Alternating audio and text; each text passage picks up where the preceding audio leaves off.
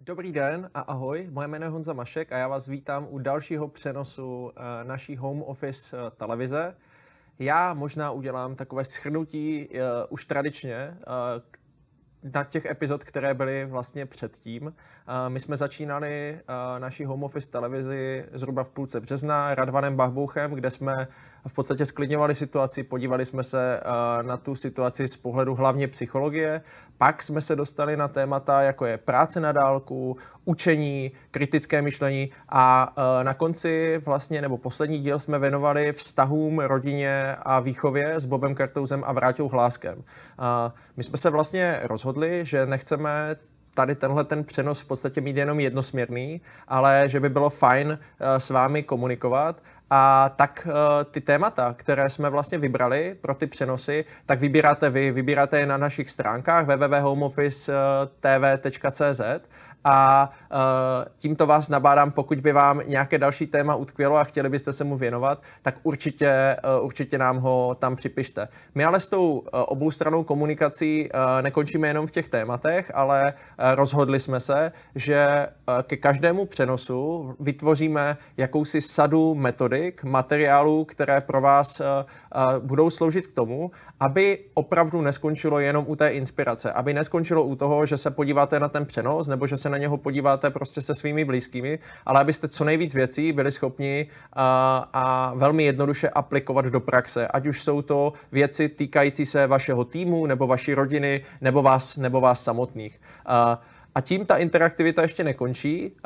Samozřejmě, jako každý přenos, můžete i ten dnešní ovlivnit tím, že se budete ptát na dotazy našich hostů. A proto prosím, vezměte si teďka váš mobilní telefon a naťukejte www.slidu.com a jako hashtag dejte Home Office TV. Tím se dostanete, tím se dostanete podstatě do půlu, kde na vás vyskočí uh, první otázka. A ta otázka uh, je následující. My se dneska vás chceme zeptat, jestli se aktivně připravujete na změnu stylu práce nebo na novou pracovní roli v téhleté, v téhleté době. A pokud nám na tuhle tu otázku odpovíte a zanecháte nám uh, vaše jméno a e-mail, nebojte se, to jméno a e-mail uvidíme jenom my. Pokud nám zanecháte teda jméno a e-mail a odpovíte nám na tuhle tu anketní otázku, tak můžete vyhrát tuhle tu krásnou knížku, která se tohohle toho tématu, kterému se budeme věnovat, velmi týká. Je to knížka od Kim Scott, Radikální otevřenost. Takže pátý, 25. nebo pátá, 25. a 50. 50. člověk, který nám uh, odpoví na tu otázku, získá tady tuhletu, tady tuhletu hezkou, hezkou e-knihu. Uh, já už možná teďka uh, přeskočím k tomu, uh, abych představil uh, následující hosty. Uh, já mám hroznou radost, že uh, se vlastně setkávají tři titáni tématu firemní kultury a pracovního trhu jako takového. A to, ti, ti, tři, ti tři lidé, nebo nevím o tom, že by se nějakým způsobem spolu setkali, kdy, kdy předtím, a to téma, kterému se budeme věnovat dneska, je firmní kultura pod tlakem. Já bych chtěl přivítat uh, Petra Skondranise. Petr je HR profesionál více než 20 let, je to zakladatel portálu Kokuma a mimo jiné Petr dneska převezme tu moji roli, protože my v rámci Home Office TV bychom do budoucna chtěli, aby vznikaly vlastně nové pořady a aby se objevovali i noví moderátoři. Takže Petr si dneska tu roli toho moderátora vezme na starosti a spolu s ním tady je Tomáš Ervin Dobrovský, je to člověk, který o tom pracovním trhu ví opravdu hodně, je ze společnosti LMC, zabývá se hodně daty a datovou analytikou, takže určitě budeme mít velmi, velmi zajímavé informace o tom, co teďka s pracovním uh, trhem se děje a možná nějaké predikce do toho, co se bude dít.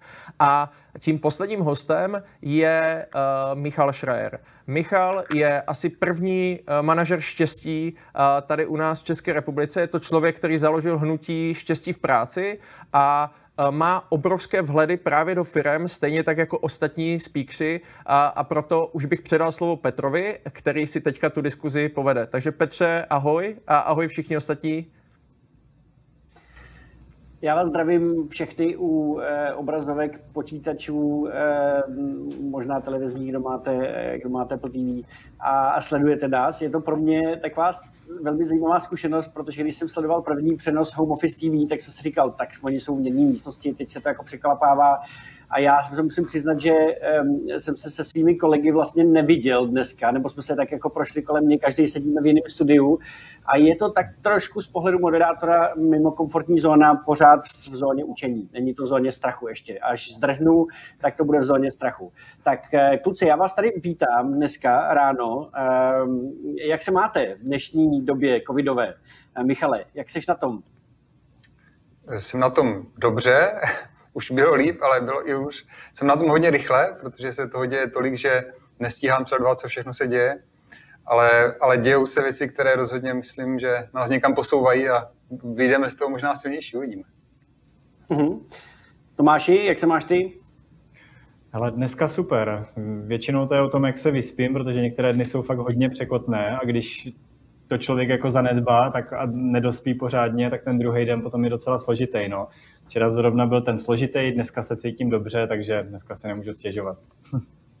Tomáš, jak se, jak se změnila se nějakým způsobem tvoje každodenní práce a rutina? Asi jako se nám to změnilo nám všem. Mě zajímá, jak u tebe, co jsou teďka nové věci, které ty teďka ve své ve svý práci děláš každodenně? Hele, změnilo se toho docela hodně, no. hlavně styl práce jednoznačně, protože se prostě nepotkávám s kolegy. Eh, veškerý výzkumy, které jsme třeba dělali na klasických eh, panelech, eh, dělali jsme prostě velký sociologický šetření, tak teď děláme vlastníma silama, pokud možno na vzorcích respondentů, který máme v dosahu, takže je to taky trošku jiný styl práce.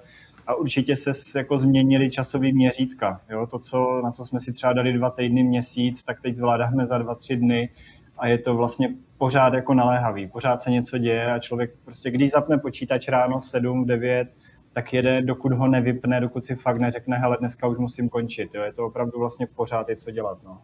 To je ta mm. největší změna. Michal, jak je to u tebe? Eh, já jsem, já jsem sám se překvapil, že, že mi to taky docela vykolejilo, ta, ta situace, která se děje. Přestože já už dlouho dbám na to, abych si budoval nějaké návyky a říkal jsem si, že si to všechno udržíme hezky dál, když se začaly věci měnit. A, a pak najednou jsem sám sebe pozoroval, že mi to úplně vykolejilo a některé návyky už měsíce budované, tak na, najednou pominuli, ale, ale je, je dobrý, že to vykolení už po, pomalu pomí, takže se vracím zpátky.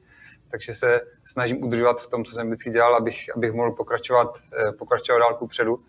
A den ode dne je to o tom pro mě se, se soustředit právě na ty, na ty věci, které se mi zdají už dlouhodobě důležité a vracím se zpátky k ním po tom týdenním přeskoku někam pryč. Hmm.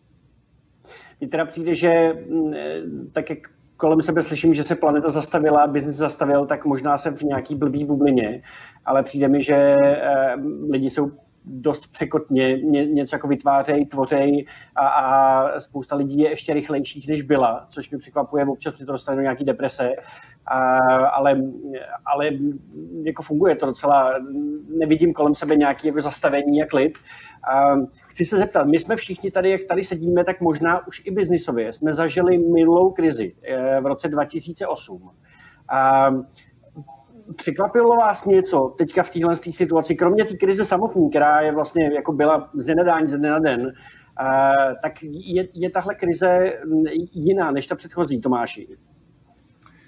Uh, jako určitě kvalitou nebo, nebo tím způsobem průběhu, jo, protože tenkrát, že jo, my jsme to nebezpečí, který nám hrozí, viděli přicházet poměrně dlouho, pořád jsme si říkali, hele, to bude dobrý, my to nějak zvládneme, ale i ty důsledky, dopady prostě toho finančního jako selhání a zroucení, tak tady se jako prolívaly do toho trhu hodně dlouho. Jo. Ty firmy vlastně měly poměrně hodně času se na to jako připravit, něco s tím dělat a když to nezvládali, tak to nezvládali takovým tím jako standardním způsobem. Jo. Šli do úpadku, měli prostě čas. Jo. A teď spoustě vlastně firm a třeba i živnostníků, lidí, kteří dělají na sebe, tak se ta situace změnila ze dne na den a de facto se jako zpřetrhaly některé obchodní vazby, některé činnosti prostě jsou zakázané dočasně a to, co zatím teda není vidět, jo, není to vidět v těch velkých číslech, nevidíme tady prostě zvýšený počet bankrotů, nevidíme zatím extrémní jako zástup lidí na úřadech práce, je to skoro až zvláštní, ale eh, čím déle tohle to trvá, tak tím více lidí bude mít potíže to vlastně přečkat, jo? protože je to opravdu mimořádný stav, není to běžný fungování. Hmm. Michale, ty jsi v roce 2008 až 2011 dělal co konkrétně? Ty jsi měl InMind tenkrát, nebo už, jste byli... právě eh, pro mě je to, to úplně jiná situace, protože my jsme chytře zrovna, když začala krize, tak jsme startovali tu naši první firmu. A, a pro nás to tehdy bylo zajímavé v tom, že tím, že jsme startovali právě v té době krize, tak jsme vůbec neměli srovnání o tom, jak to, jak to fungovalo v době, kdy krize nebyla. A pak postupně krize přestala opadat, takže se nám dařilo čím dál líp a firma rychle rostla. Teďka naopak to sleduju už trošku víc ostupem a dívám se nejenom k nám dovnitř, ale i po firmách v okolí. Takže je, to zajímavé srovnání a dělám se na teďka taky úplně z jiné perspektivy. Takže pro mě je to úplně něco jiného, ale co, co pozoruje rozhodně, jak říkal Tomáš, tak ta, ta rychlost je neuvěřitelná, jak se všechno změnilo. Na druhou stranu možná střípek pozitivní by se říct, je, že to, ta stávající situace nevznikla tím, že by eh, lidi dělali něco špatně, nebo že by někde byl někdo zlý a že by to byl nějaký společný nepřítel. Ten společný nepřítel je nějaká nemoc, kterou máme všichni eh, jako společného nepřítele opravdu, proti které se můžeme spojovat a o to, o to víc si myslím, že je tady vidět to, že si vzájemně jsme schopni ochotně pomoct a podpořit se, ať už napříč firmama nebo, nebo lidi mezi sebou, což je super. Tohle, to, tohle vnímám taky jako jeden velký rozdíl. Ehm, tenkrát to byl zlý kapitalistický systém a, a, a špatné, špatní bankéři v Americe, kteří odstartovali krizi, takže, eh, takže si myslím, že i ten firemní svět byl jako exponovanější. Dneska je to hodně o tom, že se prostě objevilo něco, co nikdo nepředpokládal Eh, taková obří černá labuť proplouvá tím světem a vlastně všichni na ní reagujeme stejně a ta vlna toho jako pomáhání si a, a, a chuti vlastně s tím nějakým způsobem pomoct je jako veliká. Nicméně možná to nebude stačit. Um, ještě Michale k tomu, jak jsi říkal, že ty jsi tenkrát vlastně měl Eh, ten startup, takže si vlastně nevěděl, co znamená biznisově tu krizi eh, jako zvládat nebo, nebo být. Myslíš si, že dneska mají teda výhodu, jako lidi, kteří třeba začali podnikat rok, rok zpátky a neví, že, že prostě v nějaký krizi můžou eh, nějak reagovat, že, že vlastně reagují hodně jako autenticky a jako ze dne na den, že to je lepší? já myslím, že málo kdo jako ví, že krize nějaká může nastat, že vždycky ty periody, že obývají Teďka byla dokonce nejdelší perioda bez nějakého ekonomického většího propadu, nebo takhle velkého propadu, takže to lidi snadno a rychle zapomenou a rozhodně ti, kteří nastupují teďka do biznesu, tak myslím, že jsou hodně překvapení, ale je hodně typů firm, si myslím, co se týká toho, toho, toho obsahu práce, toho, jak uvnitř funguje, a k tomu se určitě během dnešního povídání dostaneme, které tomu přispou úplně eh, zásadně jinak. Mm-hmm. Pojďme k tomu, všichni se bavíme a máme kolem sebe nějakou komunitu firm. Tomáš asi má úplně největší, že jo? myslím, že když já jsem byl ještě v tak bylo 16 tisíc klientů, nevím, kolik je jich dneska, možná víc. To znamená, že vy se bavíte s velkou masou firm od malých až po ty uh, největší a, zase je určitá komunita firm, které jsou kolem, uh, kolem Michala Schreiera, Happiness at Work.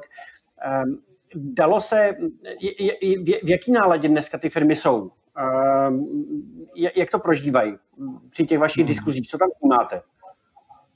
Tak ono vlastně jsou stále firmy a ono je potřeba vlastně říct, že celý pracovní trh se jako nezastavil. Jo. Pořád nějaká část firm eh, nabírá, ten propad pozic není úplně na nulu jednoznačně, tam prostě došlo k propadu v prvních dvou týdnech asi o třetinu, teď to klesá někde k polovině, takže je vidět, že došlo ke zpomalení náboru, ale rozhodně se nezastavil celý pracovní trh. No a potom jsou, že jo, některé firmy teď mají v podstatě Vánoce. Jo, to se dá říci o řetězcích, dá se to říci o e, dopravních firmách, logistických, které pomáhají se zásobováním a tak dále, prodejci všeho online, že jo.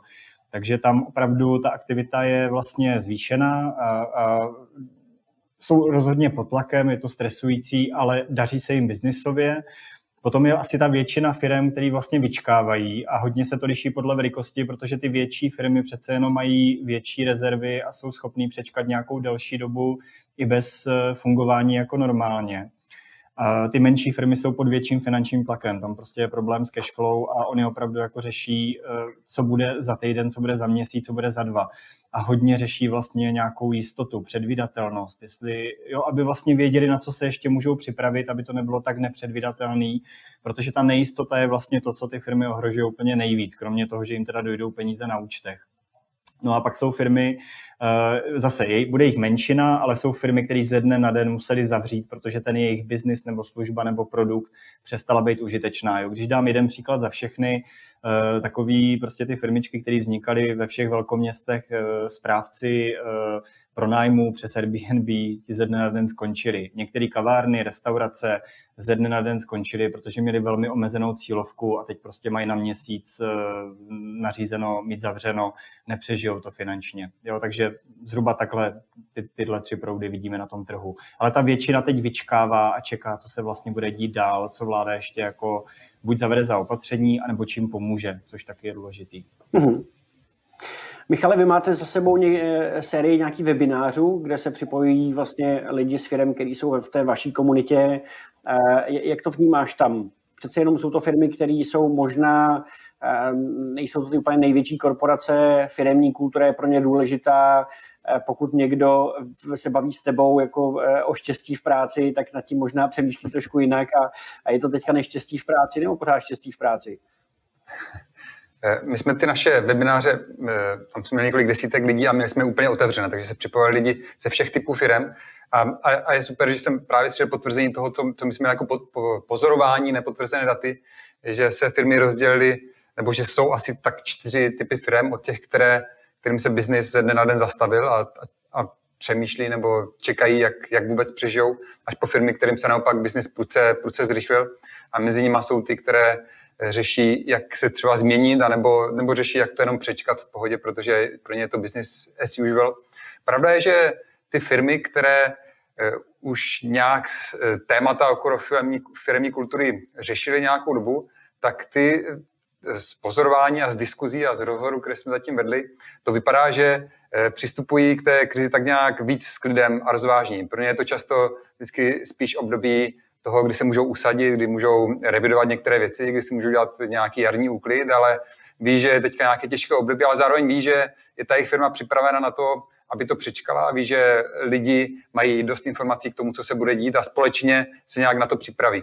Eh, třeba tak, že když už jde na peníze, tak jsou otevření k tomu diskutovat, jak to bude se snižováním mest nebo s nějakýma dovolenýma snižováním úvazků se všema lidma naprosto otevřeně a není potřeba dělat nějaká radikální rozhodnutí, radikální řezy někde v uzavřených zasedačkách, aby o tom nikdo nevěděl. Takže určitě jsou firmy, které jsou na to kulturně připravené a myslím, že teď si jim to hodně hodí. Říkáš tady, že ty kulturně připravené firmy jsou ty, které eh, vlastně na to reagují jako pomaleji. Tam, tam je možná dvojího typu pomalé reagování. Ty si Tomáš říkal, že jsou firmy, které vyčkávají, protože mají velké rezervy a vlastně to nějakých x měsíců dokážou přežít. A pak jsou ty firmy, o kterých mluví ještě Michal, že ty reagují pomaleji, protože eh, teď jak to říct, mají možná v tom svém DNA, že nedělají překotná rozhodnutí nebo že pomaleji reagují. Souhlasíš s tím, Tomáši? Je to, je, je to něco, vnímáš i ty, že, že jsou třeba firmy, které jsou, mají tu náladu malinko veselější, protože prostě se nepanikaří v tuhle tu chvíli? Tak ono, eh, já s tím souhlasím minimálně v tom smyslu, že eh, když lidi vědí, na čem jsou, tak jsou rozhodně méně jako vyděšení. Jo? Ta nejistota, domněnky jsou horší většinou než realita. Takže když se lidi třeba bojí toho, že přijdou o práci a nikdo je neujistí, hele, ještě dva, tři měsíce přežijem, i kdyby tady trakaře padaly, eh, tak je to mnohem horší, než když, než když jim jako vedení otevřeně řekne, jsme na tom takhle a takhle, můžeme si dovolit tohle, třeba si snížíme mzdy a třeba, já nevím, do, do léta fungujeme fakt dobře, potom budeme teda řešit nějaké existenční problémy, pokud se situace radikálně nezmění. Jo. Ta otevřená komunikace, to, že vlastně eh, firma nebo vedení eh, tím svým lidem věří, že je nenechává v nejistotě, že jim ukazuje, jako na čem jsou a dokáže se s nima bavit i o složitých věcech, je podle mě naprosto klíčová. Jo. Eh, lakování na růžovo určitě nepomůže, jo, protože ti lidi fakt musí vědět, jako na čem jsou, co je čeká, co se dá jako předvídat, eh, s čím třeba to vedení pracuje, jaký jsou možnosti. Když jsou do toho zapojení ti lidi, tak to přijímají mnohem lépe, než když se jim to jenom jako trpně děje. Jo? Když jsou jako vystaveni jako objekty nějaký manipulaci a šoupá se s nimi zleva doprava. Takže v tomhle si myslím, že ty firmy, které mají otevřenější kulturu, tak rozhodně jsou na to zvládání jakýkoliv při krize připravený mnohem lépe pojďme teďka lakovat. Tím jsme, jestli můžu... Jaký jsou data, jaký jsou data z LMC a co ty vidí, vidíš, že se vlastně v těch datech objevuje? Máme se už teďka bát, nebo je to opravdu vlastně jako už nástup nějaký krize, recese? Jak to vnímáš v okolních trzích, kde Alma Media, vlastně matka LMC, působí? Jaký jsou zprávy, které přichází z Finska, z Rakouska? Jak, jaký jsou teďka reální data? Mm-hmm. Tak ono, uh ty trhy, na kterých vlastně funguje ta naše skupina Alma Media, tak tam ten průběh je skoro všude vlastně podobný. Jo. Ten život se do nějaký míry skokově zastavil, respektive změnil, ne zastavil, to je lepší slovo, změnil. Eh, teď ty firmy najíždějí na nějaký nový normál, eh, musí prostě mít, mají před sebou pár měsíců jako nejistoty a nějakého jako většího finančního tlaku, protože ten biznis opravdu nefunguje jako běžně. Eh, data přímo od nás. Jo. Je opravdu, jak jsem říkal, vidět, že se zpomalily některé nábory, respektive některé jsou vyloženě zastavené, takže my třeba oproti lednu máme propad počtu pozic těch nově zadávaných asi na polovinu. Neznamená to, že by se nenabíralo vůbec, ale přece jenom těch příležitostí je výrazně méně a na druhé straně vidíme, že lidi opravdu už teď jako přicházejí o práci. Když jsme dělali průzkum mezi, eh, mezi eh, zaměstnanci, ičaři, podnikateli a tak dále, 9 tisíc respondentů, tak z něho to hlavní, co vyšlo najevo, je, že zhruba třetina lidí má už teď výpadky příjmů a hlavně teda na samostatně vydělečné činné osoby to dopadlo velmi tvrdě. Tam 80% má výpadky a většinou jsou trvalého rázu že vlastně si nevěří teď, že by dokázali do toho biznisu znova naskočit. Velmi pravděpodobně tam bude i část lidí, kteří třeba předtím byli ve švart systému a na ty to dopadá opravdu tvrdě. Překvapivé je, že vlastně zatím opravdu nedošlo k nárůstu nezaměstnanosti, tak jak avizovala paní ministrině Maláčová. Nám dokonce nezaměstnanost za březen meziměsíčně klesla o 5 tisíc, jo? pořád máme 3% nezaměstnanost. Třeba v Rakousku jsme viděli skokový nárůst na 12%. Ve státech eh, přibylo 10 milionů nezaměstnaných za poslední dva březnové týdny, takže tam ty nárůsty jsou dramatické. A to si vysvětluju teda zejména tím, že u nás se ti lidi prostě ještě nedostali do evidence, protože buď mají odstupné, nebo zatím prostě na ty úřady práce nedošli, nebo nevěří v to, že by jim ty úřady práce mohly pomoct, což by byla ta nejhorší varianta. Takže to vnímáš tak, že ty čísla ještě jsou zkreslený tím, že třeba ty opatření, které ze strany vlády jako přišly, eh, řeší se Kurzarbeit a, a prostě nějaká výpomoc prostě OSVČ, tak ještě vlastně nedoputovali k tomu, že pořád jsme tak trošku v nějakém polštáři, který nám buď to někdo položil, nebo, nebo jsme ho měli my, takže ještě eh, a vnímáš, že ty čísla se dramaticky změní za duben? Že, že Já už tam bude nějaké propsání? Jo, tak uh, ono vlastně jako už z průzkumu mezi lidmi je to vidět, jo. Čtyři na sobě nezávislí průzkumy doložili uh, v, uh, jakoby zmenšení příjmu domácností, jo. Poslední průzkum, který jsem teď poslouchal v rádiu, když jsem jel sem, Eh, tak hovořilo o tom, že polovina domácností má nějaký výpadek příjmu. Jo. Takže je vidět, že prostě na domácnosti a lidi, kteří dělají na sebe, už to tvrdě dolehlo. Ty firmy mají prostě větší nějaký polštář, ty ještě přežívají dobře, ale ten duben opravdu ukáže. Jo. Pokud uh, nebude asi vláda velmi pravděpodobně schopná dostat do oběhu více peněz, ujistit ty firmy, že mají před sebou nějaké vyhlídky, že prostě ta pomoc je dostupná, Eh, tak to prostě část typicky menších firm bude zvládat velmi těžko a potom začne docházet i k nějakému většímu nárůstu nezaměstnanosti a ti lidi si prostě budou muset hledat eh, novou polohu, nové role, novou práci a to za situace, kdy těch příležitostí prostě bude méně, protože teď se budou všichni o něco více bát a budou trošku přemýšlet nad tím, koho a proč nabírají. Mm. Michale, v té skupině eh, kolem tebe a s těma firmama, se kterými vy jste se bavili, eh, už je nějaký nějaký náznak toho, že třeba budou propouštět, redukovat se? Typicky nebo ne? Zatím je to ve fázi diskuzí a otevřené komunikace o tom, co se teďka děje, protože nikdo neví, co se bude dít a jak rychle ta krize pomine. Dost pravděpodobné je, že stejně rychle, jako to šlo všechno dolů, tak to zase půjde všechno nahoru. Otázka je, kdy se odrazíme od, od toho dna. To, co je ale důležité říct, je, že opravdu Eh, nezáleží jenom na tom nastavení firmní kultury, ale i na tom biznisu, ve kterém daná firma je. Jsme v kontaktu i se skvělýma firmama, které, eh, které dělají všechno dobře, co se týká otevřenosti nebo přístupu k lidem, ale stejně na ně bude mít ta, ta krize radikální dopad, protože to jsou firmy, které jsou hotelnictví a všechny hotely mají zavřené. Jsou to firmy, které jsou v oblasti pohostinství a catering teďka vůbec třeba nemůže být ani provozován a, a na ně ty dopady jsou opravdu tvrdé, být na to mohli být připraveni. Takže je potřeba se na to možná dívat eh, ve, ve dvou osách, že firmy, které byly připravené tím, jak my nastavenou firmní kulturu a na nějakých pevných základech stáli, tak to přečkají pravděpodobně líp, ale pořád si myslím, že platí to, že ta, ta stávající situace spíš eh, jen, jen zvýrazní oba tady tyhle parametry. Na jedné straně ten, ten biznis, který teďka může nebo nemůže fungovat, a na druhé straně firmní kultura. A, a bohužel jsou místa, kde firmní kultura firmu nezachrání, protože prostě nemůže provozovat to, co, to, co dělá. Já jsem tuhle otázku měl mm, připravenou na trošku později. Je to otázka, která mě trápí eh, posledních pár týdnů docela intenzivně, protože mám pocit, že dneska to není o tom dobrá firma versus prostě špatná firma z pohledu firmní kultury nebo firma, která do toho investuje, ale uh, víme, že třeba Ambiente, tak jak jsem jako slyšel názory prostě Tomáše Karpíška, tak prostě mají velký problém, protože jsou prostě v gastru a firma, která do firmní kultury neinvestovala ani korunu, ale protože zrovna pracuje právě v logistice a nebo prostě ve zdravotnictví a nebo um, má digitální prostě služby, uh, tak na tom samozřejmě bude dobře.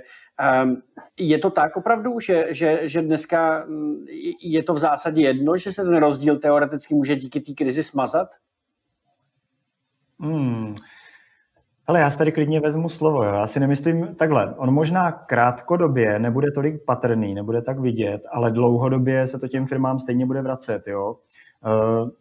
Až se situace změní, až se jako dostaneme z těch nejhorších potíží, ve kterých jsme a najdeme zase do nějakého nového normálu, který asi bude jiný než teď, ale přece jenom budeme zase fungovat a budeme tady prostě nějakým způsobem jako vzkvétat, tak si lidi, kteří si budou vybírat firmy, se budou na ně dívat i skrze tu optiku, jak vlastně fungovali pod tím tlakem. Jo, pokud tady budou přítomné reference, že se někdo zachoval extrémně nefér ke svým lidem, přestože třeba k tomu byl donucený, ale že jako se choval eh, eh, nepřijatelně, tak ta reference tady podle mě už zůstane přítomná. Možná jako časem trošičku jako odezní, nebude tak jako viditelná, ale kdo bude mít zájem, tak se k ní dostane. Jo. Pokud se někdo bude zajímat o to, jak ta firma funguje v době, kdy se daří, tak se velmi pravděpodobně podívá i na to období, v blízké budoucnosti nedávné, kdy se třeba nedařilo tak dobře a podívá se na to, jak se opravdu ta firma chovala, když jí teklo do bod. Jo? Protože když se všem daří, tak je vlastně hrozně snadný, eh, nebo respektive hrozně těžký poznat, jako kdo je jaký. Jo? Ve chvíli, kdy jsme pod tlakem, tak se teprve ukazuje nějaký charakter a platí to vlastně i pro firmní kulturu. Takže myslím si, že tyhle hmm. reference tady jako zůstanou. Myslíte, že se to třeba, že se to projeví i, ano, ano Michale, povídej. Já jenom uh, chci podepsat to, co to říká, že uh, myslím, že to je přesně tak, že uh, ostatně o tom už povídal Radvan Bachbou v prvním vysílání tady té, té naší televize, o tom, že ta krize spíš zvětšuje ty, ty amplitudy, takže firma, která nefungovala úplně dobře, třeba co se týká té, té komunikace, o které byla řeč, tak tak tam se to ještě propadne a ještě, ještě se zesílí to, to, to drhnutí a to, jak je těžké komunikovat s lidmi mezi sebou. Naopak firma, která na to byla připravena, tak tam se možná zesílí nebo, nebo se víc obnaží ta, ta podstata, proč ta firma funguje tak, jak funguje. A, a to je vlastně i z pohledu toho našeho štěstí v práci nebo té firmy kultury skvělá zpráva, protože eh, tím, tím se opravdu ukáže, co jsou, co jsou ty, ty reálné hodnoty, na kterých ta firma stojí. Eh, mnohdy se totiž posledních měsících nebo v posledních pár letech stalo to, že třeba ten pojem štěstí v práci se stal až tak populární, že mnohé firmy se snažily dělat něco v tom smyslu nebo nějak pracovat s firmní, firmní kulturou, ale jejich jediná motivace byla proto, aby mohli eh, najmout víc lidí a ti lidi, aby dělali víc práce a oni, aby vydělali víc peněz. A jediná motivace byla daná tady tě, těmi vnějšími faktory. Nešlo jim opravdu o, o, o podstatu toho, co dělají a o to, jak, jak s lidmi komunikují a jaký k ním mají přístup. A, a myslím, že to se teďka, teďka opravdu ukáže. Když se začne osekávat jakoby to nedůležité, tak se ukáže, nakolik je důležitá ta firmní kultura, nakolik opravdu ti lidi jsou to, co je v té firmě definující. Mm-hmm. Já, já mám podobný názor minimálně v tom, že eh, když máš tu firmní kulturu nějak dobře nastavenou, to znamená, že ehm, je, je otevřená a, a proudí ti tam třeba nápady, ty firmy si povídají, rádi se potkávají mezi sebou, tak dokážou možná teďka rychleji prototypovat nějakou svoji budoucnost, protože um, lidi rádi půjdou dát nějaký nápad, který vymysleli prostě v noci nebo na zahradě při karanténě prostě jako té firmě a říct, hele, možná bychom mohli zkusit tohle e, oproti tomu, když nemáš rád svého zaměstnavatele, tak vlastně mu nebudeš ani pomáhat, aby to přežil. E, myslíš si, Tomáši, že je možný, že se to propíše třeba do těch referencí? Víme, že vy poslední, e, posledního roka půl, myslím, že propagujete Atmoskop jako, jako referenční prostě portál, kde se můžu podívat vlastně na hodnocení těch firm. Myslíš si, že třeba ty firmy, které se dneska zachovají blbě, tak dostanou velmi rychle zpětnou vazbu právě někde takhle, kde se to propíše do toho internetu a už to tam zůstane, protože to kolektivní internetové vědomí dneska je, je jako velmi věčný. Mm-hmm. No, uh, jo, už se to tam propisuje. Jo? My už to vlastně na atmoskopu vidíme. Třeba lidi, kteří uh, dostali výpověď ve zkušební době a bylo jich docela dost, kteří vlastně byli první na ráně, protože byli nejméně chránění. Uh, když prostě ty firmy března, že je fakt potíž, tak, tak do tohohle to jako řízli. No a ty, kteří se s tím vlastně nevypořádali dobře a nebyli vůči těm lidem nějakým způsobem féroví, tak už mají negativní reference. Že jo? Takže jako ta, ta reakce je vlastně okamžitá. Otázka je, nakolik se to potom v té paměti jako udrží, anebo to potom bude třeba převálcováno v tom období, kdy se daří zase těma pozitivníma příkladama. Ale jak říkal, jak říkal Michal, já si myslím, že teď se opravdu ukazuje, jaká je, jaký je charakter kterých firm a docela se to protříbí. Jo. Druhá věc je, že vlastně ono vlastně krátkodobě, to, že se teď lidi bojí, oni se mimo jiné vlastně bojí i o práci. Jo. Lidi teď opravdu jako nemají touhu měnit práci jen tak, aby si našli něco lepšího, teď opravdu každý spíš vyčkává a je v té firmě, kde je, protože má nějakou alespoň určitou míru jistoty. Ale pokud by lidi v některých firmách zůstávali jenom ze strachu o to, že o tu práci můžou přijít, tak to není prostě ta nejlepší motivace pro to, pro jakoukoliv firmu pracovat. Jo? A ve chvíli, kdy se trošičku jako zlepší situace, tak tihle ti lidi, pokud se k ním firmy nebudou chovat dobře, tak budou první, kteří budou utíkat. Jo? Takže ten, ta krátkodobá výhra může být dlouhodobě velký riziko, pokud ta firma opravdu nebude v tomhle smyslu nějakým způsobem ke svým lidem minimálně fér. Mm. Já mám zprávu z režie, že mám připomenout anketu eh, a ta anketa mhm. zní, ehm, připravujete se aktivně na změnu stylu práce nebo nov, rovnou na novou pracovní roli. Eh, tak vás poprosíme, jestli byste mohli na tu otázku odpovědět, aby jsme, aby jsme viděli, jak to, eh, jak to reálně prostě mezi našimi posluchači vypadá.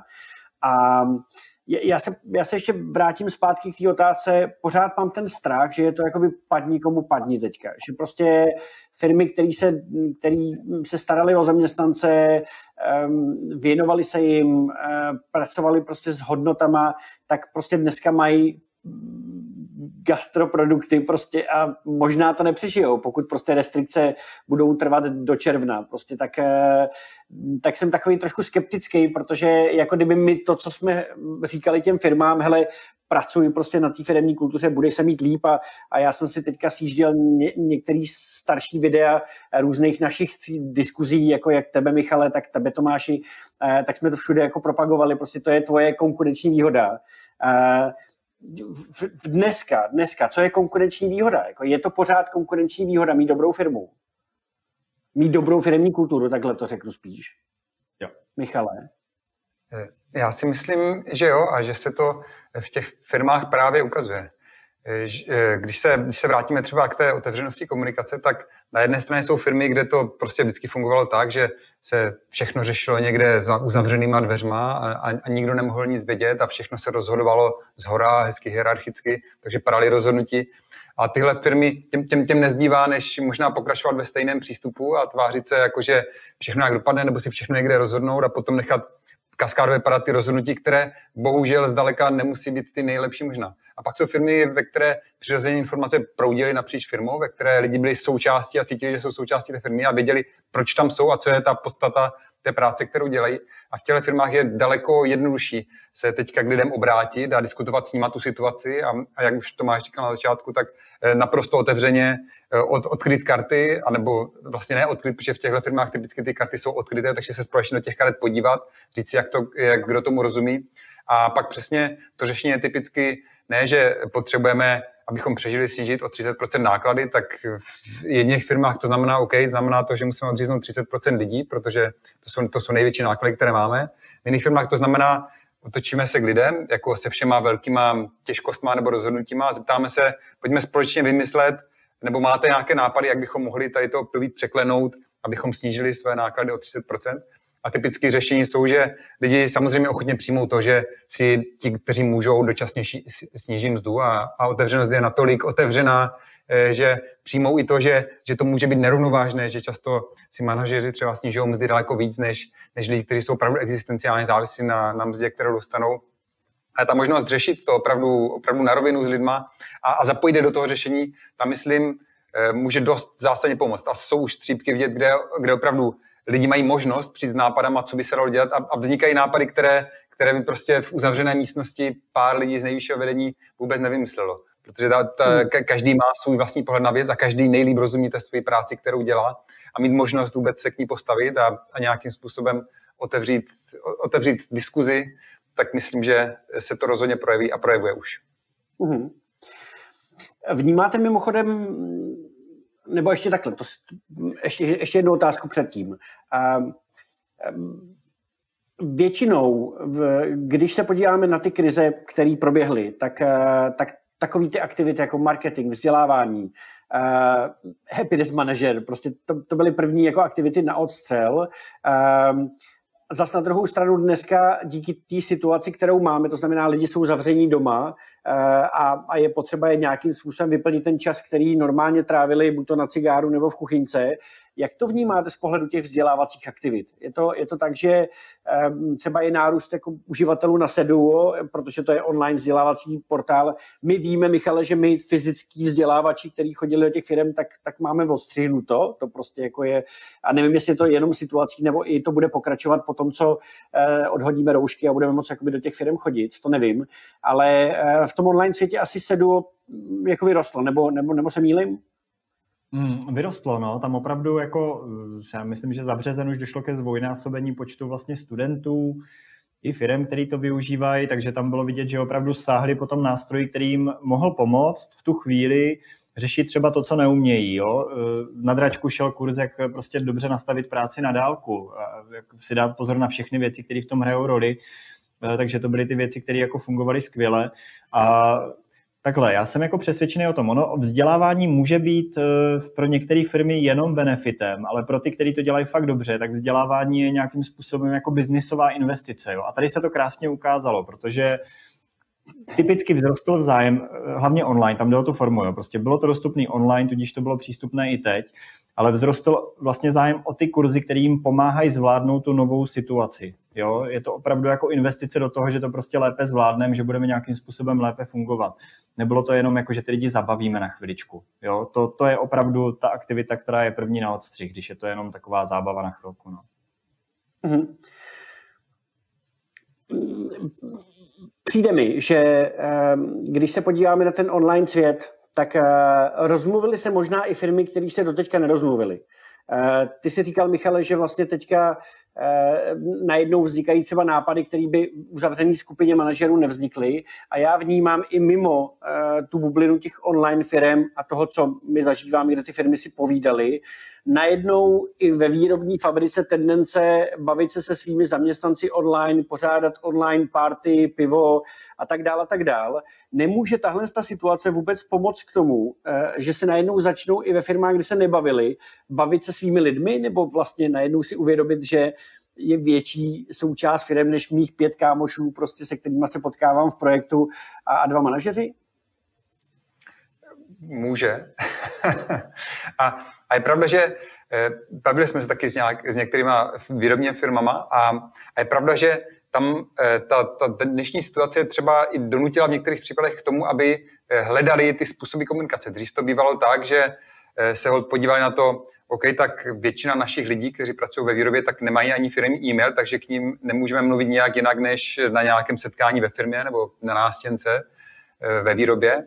A teď se ukazuje, že najednou se, se to dá, najednou se dají objevit eh, metody, jak se eh, s těma, s těma lidma spojit, i když třeba eh, se, se musí důsledně střídat směny a nemůžou být všichni na jednom místě samozřejmě, takže firmy třeba rychle startují intranety a jsou na to úplně jednoduchoučké nástroje, kde se ukazuje, že není třeba potřeba, aby měl každý nutně firmní počítač, ale třeba ten chytrý telefon má dneska už opravdu drtivá většina lidí a, a firmy rychle naskakují na to, že připravují mobilní verze internetových stránek, kde pravidelně komunikují, otevírají komunikační kanály s lidmi, aby mohli být ve spojení i přesto, že lidi se nemůžou potkávat v takových skupinách, na které byli zvyklí.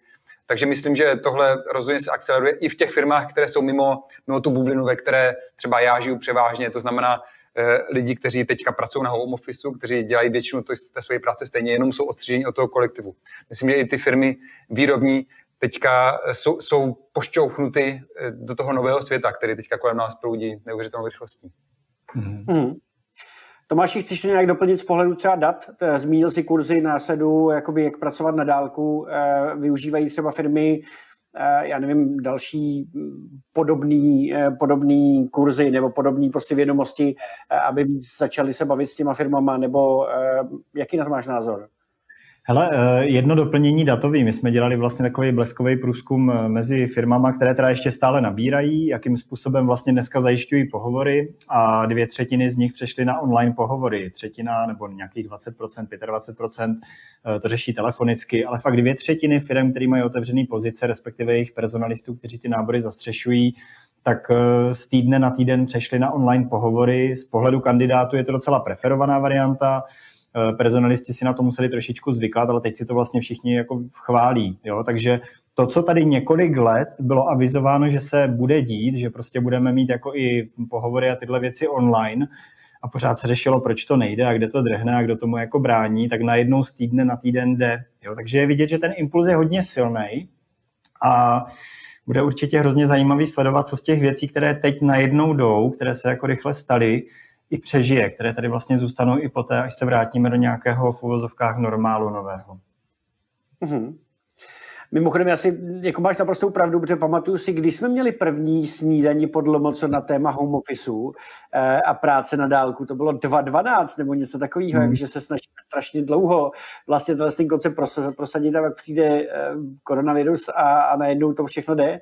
Takže ono to má prostě svý, eh, svý pozitiva. Mimochodem třeba v byrokracii mám takový pocit, že že vlastně tím, že nemůžou teďka ty lidi chodit podepisovat prostě dokumenty a, a tiskárny jsou prostě ve firmách, které jsou zavřený, tak možná najednou nastává prostě jako soumrak byrokracie a budeme se víc digitalizovat, takže to vnímám jako pozitivní. Hmm. Přesto pořád tady máme to negativum, že um, že, že firma najednou prostě propustí lidi. Jak správně propustit lidi a jak to třeba udělá firma, která má dobrou firmní kulturu, tak aby, eh, aby to pro ní právě nebyl eh, jako zásek o dva body míň na atmoskopu a, a teoreticky prostě hejty na internetu. Je, je, je vůbec nějaký návod, jak správně ty lidi propustit?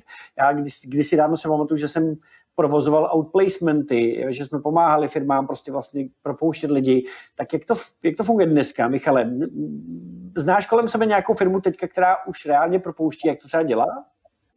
Eh, zatím kvůli téhle situaci ne, to jsme zatím neřešili a, a je to proto, že eh, zatím se firmy ještě snaží věřit, ty, se kterými jsem v kontaktu, tak se snaží tu, tu situaci nějak přežít a společně vymyslet, jak to dělat. Ale, ale je pravda, že, že třeba vidíme Eh, dva, dva ex, extrémní konce. Na, na jedné straně to jsou ty firmy právě, které třeba, třeba provozují ten catering nebo, nebo eventy a teďka nemůžou nic dělat a ty mají desítky, stovky zaměstnanců, kteří sedí doma a, a nemají co dělat, na druhé, eh, protože nemůžou vůbec do, do práce jít.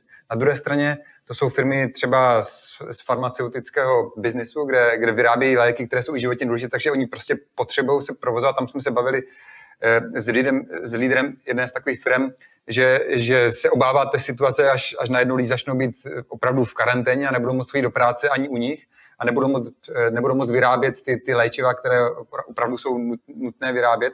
Hezké je, že třeba eh, jedna, jedno z řešení mezi podobnýma eh, rozkročenýma typama firm je, že zatímco jedním sedí lidi doma a teďka nemají co dělat, druzí trnou, aby měli dostatek lidí v té, v té aktuální situaci, takže už čím dál víc vidíme komunikaci mezi firmama, které jsou si blízké, anebo, nebo si nebyly blízké, které si pomáhají tím, že si půjčují dočasně ty zaměstnance. Existuje, eh, existují na to i nějaké právní mechanismy, jak to udělat, jak to udělat správně, aby, aby to fungovalo, aby lidi opravdu mohli dočasně fungovat někde jinde. Myslím, že se to jmenuje dočasné přidělení, zamě, přidělení zaměstnance dle paragrafu 43a zákonníku práce. Jsem, jsem se někde dočetl, takže, takže dá se to i technicky překlenout to období tak, že opravdu lidi chvilku pracují někde jinde, potom se zase vrátí do firmy.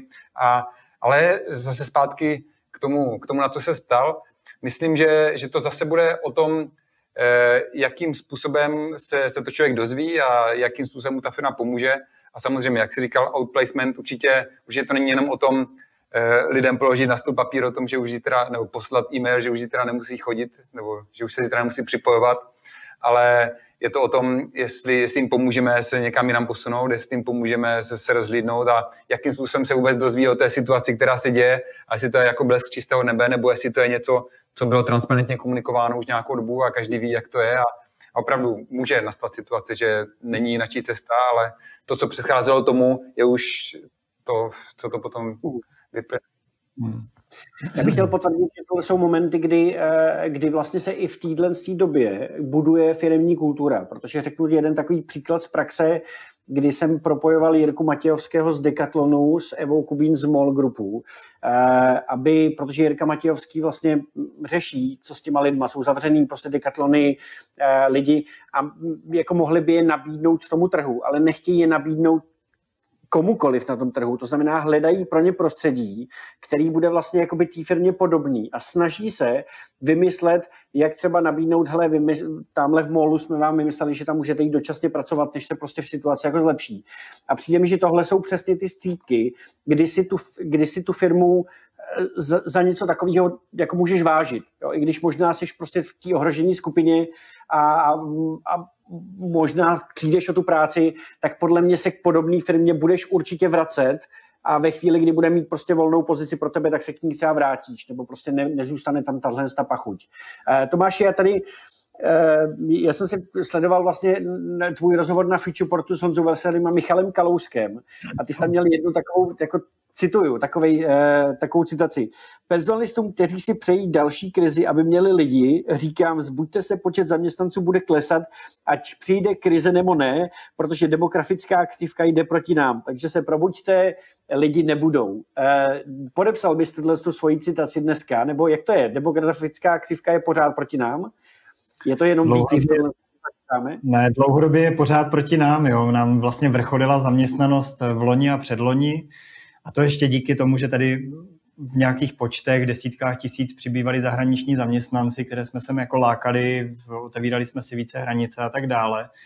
Eh, prostě demografie je proti nám, my rychle stárneme a víc dětí se v roce 2000 opravdu už nenarodí. A tyhle ty děti teď začínají přicházet na pracovní trh a je jich eh, o polovinu méně než nás ve středním věku, těch čtyřicátníků. Jo, takže opravdu v tomhle budeme pod nějakým dlouhodobým tlakem, ten tlak bude prostě tady přítomný 10-15 let, potom zase porodnost jako mírně stoupla, Uh, takže ty potíže tady budou, jo. Na druhou stranu já vždycky říkám jako uh, ve vztahu k tom těm uh, jako vzývání krize jako tomu způsobu, který firmám uleví, protože si lidi nebudou tolik vyskakovat a vezmou za vděk jakoukoliv prací a budou vlastně snáze v dotlačení k tomu, aby třeba přijali podmínky, které pro ně nemusí být tak výhodné. Tak já vždycky říkám i personalistům, hele, vy jste taky zaměstnanci, na vás to taky dopadne. Možná ne první měsíc eh, toho, co se děje, ale dopadne to na nás za půl roku, za rok, na všechny. Jo? Když se tady prostě nebude biznisu dařit a nebudeme obecně schopni vytvářet nějaký pozice, které mají užitek a smysl a nebudou tady prostě proudit v té ekonomice peníze, tak se nám všem povede hůř. Takže já jako říkám, prostě buďme rádi za to, že krize není, když není, těžme z toho, že se daří. A taky je tam prostě ten důležitý aspekt, že eh, v, eh, když si firmy některý předcházejí jenom ty lidi, kteří jako extrémně potřebují, protože mají pro ně to obrovskou hodnotu, nevím, ajťáky a tak dále, tak na tom se opravdu nepozná, jaká která firma je. Jo? Pozná se to právě v situacích, kdy vlastně ten člověk jako přestává být pro tu firmu tak užitečný a zajímavý. Tam se opravdu ukáže, jaký vztah ta firma k těm lidem má, jak se k ním prostě dlouhodobě chová, i když třeba v tuhle tu chvíli aktuálně nejsou tak užiteční. Jo, proto jsou ty outplacementové aktivity tak důležitý. Jo, ukazuje to vlastně nějakou kvalitu zájmu a vztahu a té péče, kterou je schopná firma vlastně poskytnout, přestože ten člověk sám o sobě už nemá pro tu firmu biznisovou hodnotu. Mm. Já tady možná udělám jenom takovou vsuvku a, a chtěl bych znát váš názor. Teďka ty si, pokud bych četl teda správně tu tvoji odpověď, tak to znamená, že teďka jsme v nějakém výkyvu, budeme procházet nějakým způsobem krizí, možná nám stoupne mírně jako nezaměstnanost eh, a, eh, a budeme mít potíž, budou na trhu prostě lidi. Zároveň si ale eh, říkal, že teda demografie je neúprostná, to znamená, že se zase dostaneme do té nízké nezaměstnanosti, takže není čeho se teoreticky obávat. A já to, já to ještě doplním. Jo. Já jenom jako to doplním, jo. Třeba dám příklad. Dlouho, dlouhodobě tady chybí lidi s technickým vzděláním, s náročným technickým vzděláním, konstrukteři a tak dále. A ti budou chybět, ať bude krize nebo nebude. Jo? I v krizi nám prostě budou chybět konstruktéři, strojaři, těch lidí je prostě extrémně málo. Jo? V tomhle smyslu tu demografii prostě neporazíme. Hodně jsme zestárli a ty naše silné technické ročníky ze 70. let pomalu míří do důchodu. Jo? Takže tady tohle prostě jako neporazíme, tohle je danost. Jo? Eh, na druhou stranu krátkodobě tady opravdu bude nějaký výkyv a část lidí si bude muset hledat eh, za, nový, za těchto podmínek vlastně novou práci a bude to třeba těžší krátkodobě. Jo, ale jako být personalistou, tak bych nejásal, že je tady krize a daří se nám snadno nabírat, protože za rok, za dva budeme zase úplně v jiné situaci já doufám, že ta krize je taková, že nikdo snad nejásá, eh, že ta krize je, protože je opravdu jako zvláštní. Eh, nicméně mm, k tomu vzdělání se ještě vrátím. Já jsem se ptal na ten váš názor, protože jsou tady ještě protichudní názory, že vlastně jakoby opravdu euro bude 30 korun a spadneme do hluboký jako recese, která se povleče mnohem díl než krize v roce 2008. Eh, a, a to, je, to je takový vlastně strach potom, protože to, že přijdou krátkově o práci nebo mi spadne biznis, znamená, že se to za tři měsíce, čtyři půl roku zvedne a zase můžu začít něco dělat, OK, můžu si udržet nějaký optimismus, ale pokud mi někdo říká, že se povleče prostě krize roky, tak už je tam nějaký pesimismus a špatná nálada. Mě by v tomhle tom zajímal čistě váš osobní názor, jak vy to vnímáte, Michale, jak ty, jak, jak ty čteš teďka zprávy z trhu a jaký máš na to názor? Eh, nejsem ekonom, ale názor mám, že se odrazíme od dna, půjdeme stejně rychle, nebo možná malinko pomalej nahoru, jako jsme šli dolů, ale ale rozhodně rychleji než v roce 2008 nebo v těch předchozích krizích. Ale zároveň eh, trošku zpovzdáli sleduju to, ten, ten makroekonomický pohled a vím, že rozhodně nikdo neví. Že, že nevíme a je to složitější asi, než, než, než vidím já rozhodně. Mm-hmm. Tomáši, tvůj názor, mm, jenom chceš to nějak doplnit? Uh, no já v tomhle jsem, já jsem jako bytostný optimista většinou, jo, ve všem, co vlastně jako zpracovávám, ale tady v tomhle vlastně na mě padl takový jako realismus, uh, že vlastně Ono je vidět, že my jsme vlastně poslední roky docela bohatli jako společnost. Opravdu jsme měli vysoký výkon HDP na hlavu v paritě kupní síly. Fakt jsme jako doháněli v tomhle smyslu i ty vyspělejší ekonomiky, ale pořád jsme byli spíše jako bohatnoucí společnost hodně chudých, relativně chudých lidí. Jo, tady opravdu málo která domácnost má velké rezervy. Eh, polovina lidí v podstatě žije od výplaty k výplatě. Nemůžou si dovolit jednorázový náklad třeba 11 tisíc, jako bez toho, aniž by šáhli do úspor, který mají vázaný nějakým způsobem. Takže ty výpadky příjmu můžou mít jako druhotný dopady na tu ekonomiku dlouhodobě, protože prostě lidi se budou bát a budou nějakým způsobem šetřit a těch peněz budou do, tý, do toho oběhu vlastně vracet méně. Jo? Budou se snažit vlastně, protože teď to zažívají, co to je, když se, když jim najednou jako zmizí část příjmu nebo dokonce celý příjem, tak si možná do budoucna budou snažit vytvořit více rezerv a nebudou tak ochotně utrácet, což se v té ekonomice potom může jako převalovat. Na druhou stranu my jsme hodně otevřená ekonomika, to znamená, že záleží především na to, co se děje v okolních státech, na těch velkých trzích, kam dodáváme, hlavně v Německu v tomhle smyslu, protože podstatná část našeho vývozu směřuje tam. A pokud eh, se Němcům podaří dobře tu svoji obrovskou ekonomiku znova nakopnout, tak část vlastně těch peněz se přelije i k nám. A ono to bylo vidět už i v té předchozí krizi. Eh, my se vlastně zaměstnavatelům, vzhledem k tomu, že tady jsou extrémně nízké náklady na práci, opravdu máme největší rozdíl mezi výkonem na hlavu a náklady na tu hlavu, takže ten zbytek tvoří ten zisk mezi tím tak proto se vlastně těm zaměstnavatelům a investorům hodně vyplácíme. Takže i v době dopadů, těch nejtvrdších dopadů té předchozí krize, naše nezaměstnanost vrcholila na 10%, což jsou jiné země v době, kdy se relativně daří. Jo, Španělé, když mají krizi, tak mají 30% nezaměstnanost. U nás byla 10%. To znamená, že to pravděpodobně ustojíme o něco lépe a taky věřím tomu, že jsme hodně šikovní a že si spousta firm, jako i třeba přesto, že jim zmizí ten původní biznis a ta původní jako užitečnost, tak si dokáže najít jako jinou cestu a dokáže se vlastně posunout k biznisu, kterému se zase bude dařit. Já si myslím, že taky, že spousta těch zpráv je prostě takových, že já jsem zažil řecký zdravotnictví, kde se kouří v čekárně na plicním, jo? takže si myslím, že jako tyhle státy s tím budou mít potíž. E, ty čísla vlastně relevance, jakoby Itálie, Řecko, Španělsko, Eh, podle mě rozhodně se nedají jako překlápět do, do, do, do naší kultury tady a našeho zdravotnictví a tak dále. Takže si myslím, že z toho vybruslíme trošku líp. Ty jsi řekl důležitou věc, Tomáši, a, a to jsou um, řemesla a stroj, strojaři, um, konstruktéři, obecně jakoby řemesla, který tady do dneška vlastně chyběly, ale nikdo tak nějak vlastně nepotřeboval se tomu věnovat, protože spousta lidí dělalo pojišťovací makléře, eh, prodejce, jezdil v autech jako kulíři a tak dále. Je možná dneska čas eh, si říct, hele, já jsem šikovný na ruce, a teď vlastně jsem dostal tu výpověď prostě z té e, firmy, kde jsem teda prodával ty pojistky nebo něco, tak, e, tak se půjdu rekvalifikovat a půjdu dělat něco technického. Je možná čas prostě na to si vzít tu od, odpovědnost za to svoje vzdělání vlastně sám a jako, jako napřít třeba tu svoji pozornost jiným směrem, než jsem to teďka dělal? Tomáši? Uh, jenom stručně, já jsem přesvědčený o tom, že vždycky je ten čas, jako mít to pokud možno ve vlastních rukou, jo? Uh, zajímat se o tom, jako jaký mám ještě možnosti a co třeba vypadá slibně, kam se vyplatí napnout úsilí a nějakým způsobem se vzdělávat tím směrem. Jo, jsem přesvědčený o tom, že vždycky je ten správný čas.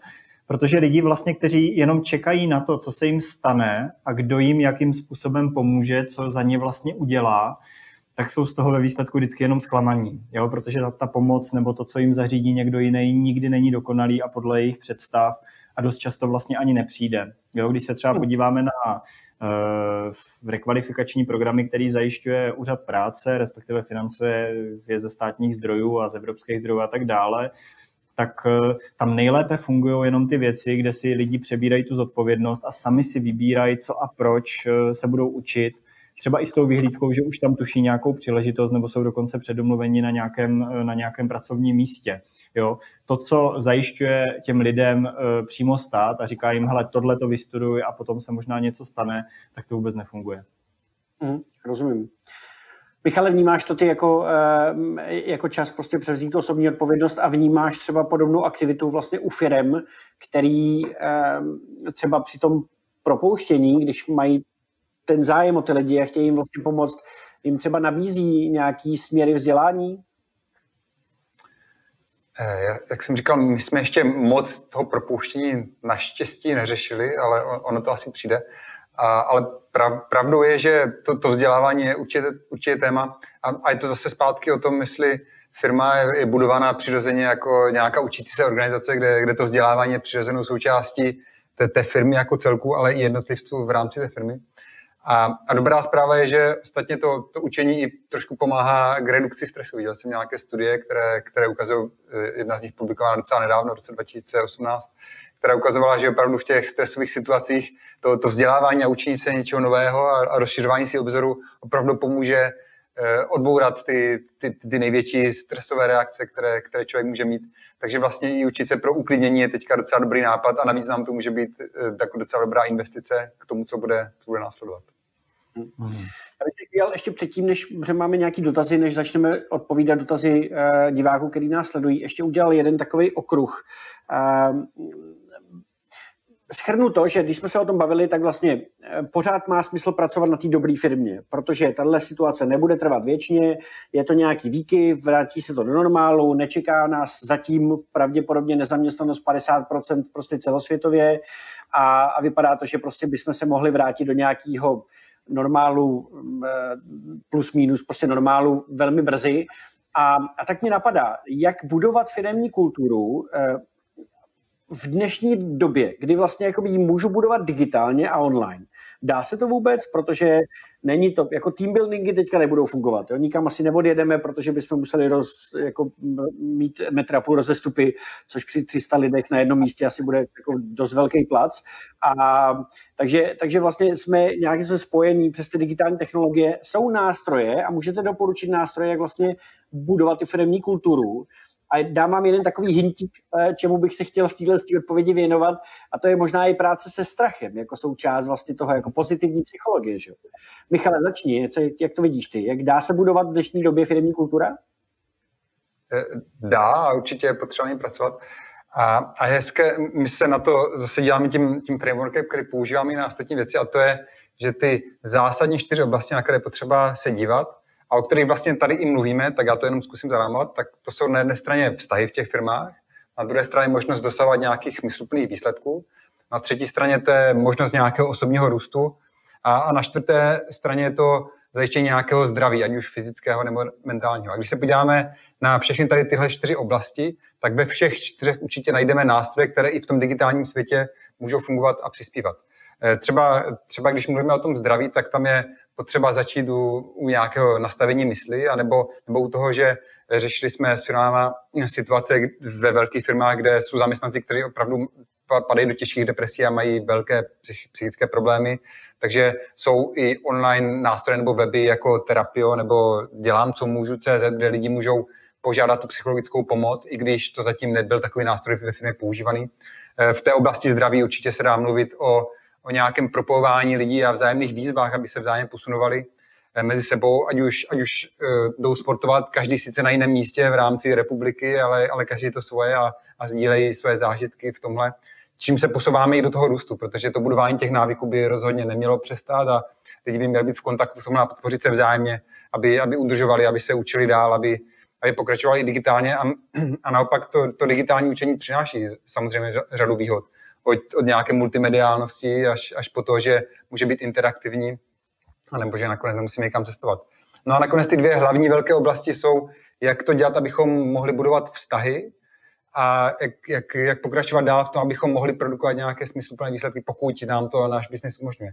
A na té vztahy jsme byli, viděli už v firmách řadu eh, moc hezkých nástrojů. Dělají firmy třeba to, že se lidi setkávají i na nepracovníma věcma online, nebo že mývají založenou virtuální kuchyňku, to znamená nějaký videokol, který běží celý den a kdokoliv zrovna má čas, tak se, tak se připojí a může s ostatníma diskutovat, když má zrovna chvilku a jde si dát to kafe a lidi se potkávají u obědu a u snídaní a jsou v kontaktu a, a stejně tak se, se propojují napříč, napříč firmu a předávají si informace. No a nakonec eh, ta, ta velká oblast dosahování výsledku je, je, je to o tom právě naučit se i v tom digitálním světě nějak dál pokračovat v tom, co jsme dělali, nebo, nebo přesvičnout tu práci, kterou jsme dělali. A, a, a to může být třeba o tom, jak, jak vůbec dělat ty meetingy efektivně online, abychom se mohli potkávat. Je tam vždycky potřeba si například stanovit nějaké pravidla a, a taky umět se dohodnout na tom, jak ta práce funguje, protože je potřeba myslet na to, že já jsem vlastně jeden z příkladů rodičů, kteří mám, máme doma děti, škola je zavřená, takže se i střídáme v tom, že provozujeme nějakou domácí školu, takže náš program rozhodně vypadá tak jednoduše jako dřív, že bychom si v 9 mohli sednout k práci a po 8 hodinách vypnout a, a, a dělat cokoliv jiného. Máme ten program daleko dynamičtější a je potřeba i tohle respektovat. A, a třeba se domluvit jedno z pravidel, které se jim moc líbí, které v některých firmách dělají, je, že mají vyhrazený čas na hlubokou práci, kdy všichni si vypnou telefony, dají se do airplane modu a teďka prostě pracují, jako kdyby se zavřeli v té své kanceláři a nikdo si jim nedovolá. Takže myslím, že užitečný nástroj je už ten pohled na ty oblasti, na které se dívat a potom, jak ty jednotlivé nástroje, které jsme používali třeba dřív v těch oblastech, zdraví, růst, výsledky a vztahy, jak jsme je používali a jak je můžeme dělat teďka dneska jinak a které z nich teďka musíme odložit a které naopak můžeme nově přibrat a naučit se. Hmm. Já tě jenom doplním možná, protože mi to přijde důležitý, ty čtyři oblasti eh, a pak předám Tomáši tobě slovo, ale e, smysluplný výsledky růst a zdraví. Ono, ono to vypadá, že, e, že to jsou věci, které vlastně v dnešní době, kdy vidíme, že možná budeme propouštět, nebo už propouštíme, e, padají nám zakázky, protože nemáme protikrizový klienty, který dneska v této době pořád jako jedou. Takže to je něco prostě, kdy bychom to měli opustit a, a vlastně nemá smysl pracovat na nějakých výsledcích. Naopak, myslím si, že vlastně teďka je ta práce nebo z mýho pohledu vlastně věnovat se těm drobným věcem a těm malým výsledkům, který vlastně dodávají tu psychologickou pohodu do toho, že pořád je na něčem jakoby dělat a můžeme pracovat na menších věcech. Eh, to znamená, že i třeba věci, které jsme doteďka nedělali, tak z nich udělat vlastně to měsíční KPIčko a prostě e, jako uklidí si třeba na, na G-Drive nebo prostě něco takového a je to jako super. Prostě nemusí to být ty velké věci, růst to může být tak, že vlastně to je přesně ta, to vzdělávání, jakože mm, pojďme se vzdělávat dohromady, pojďme si o tom povídat, to znamená, zažili jsme, eh, něco se naučil, pojďme ve středu si dát prostě společný talk a, a bavit se o tom, co se kdo naučil. A vlastně můžeme z toho udělat takovej eh, jako totemovo ohnišťovou záležitost, prostě kdy se podle toho sejdeme uh, a tak. Takže, takže ty možnosti jsou pořád.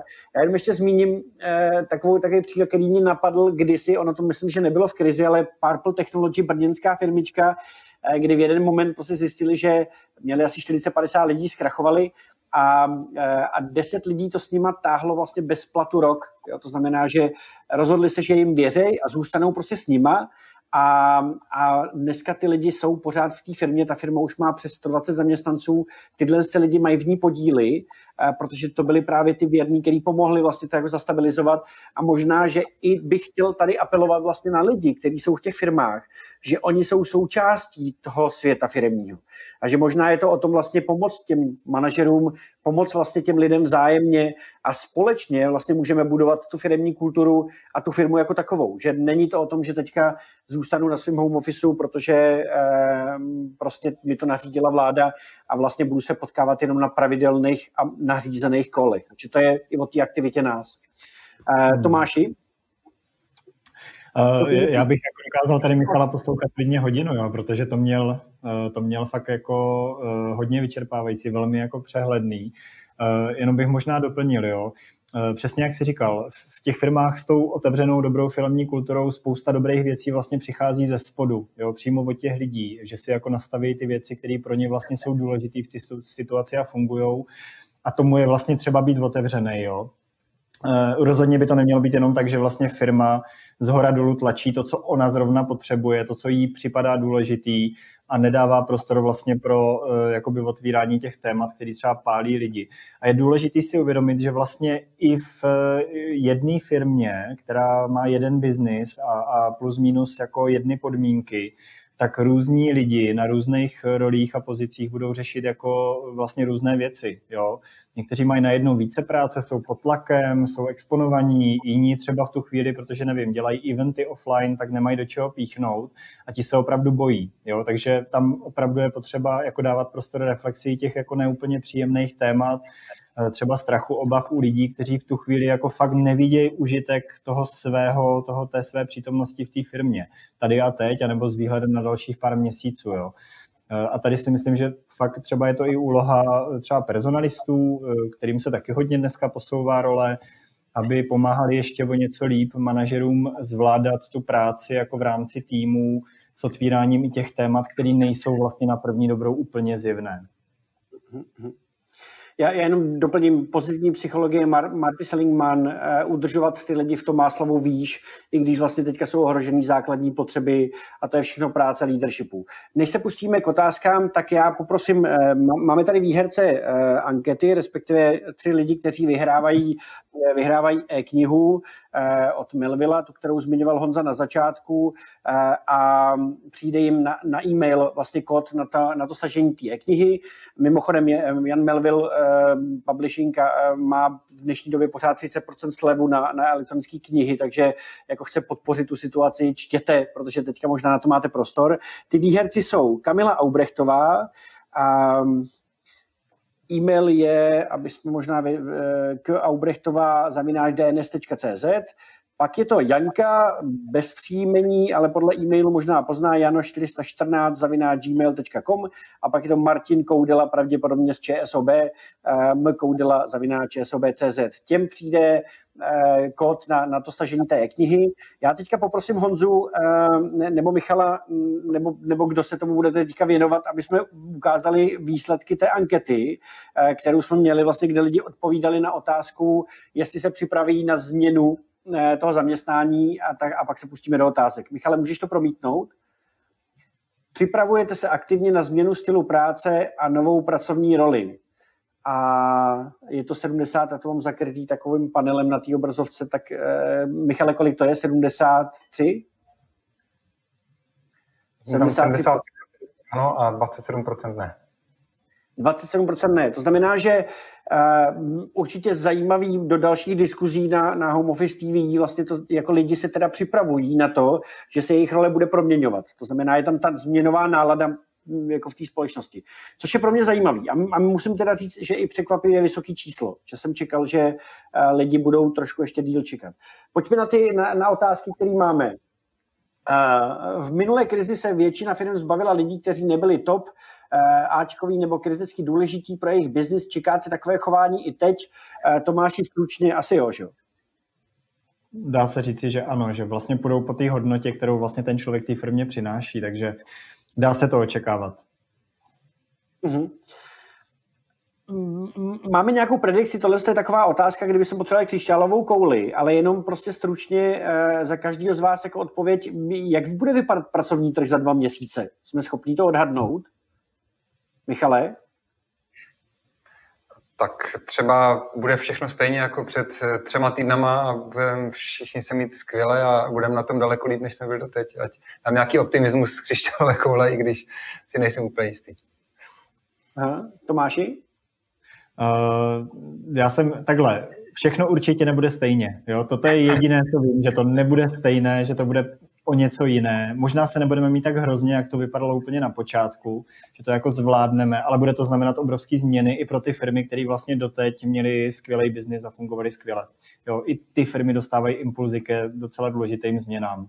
Něco z těch věcí, které se tady zavedly, už vlastně zůstane. Minimálně jako nějaká míra nejistoty, strachu, toho, že jako z toho veřejného potkávání v masových počtech a tak dále, to tady prostě bude přítomný asi déle. Mm-hmm.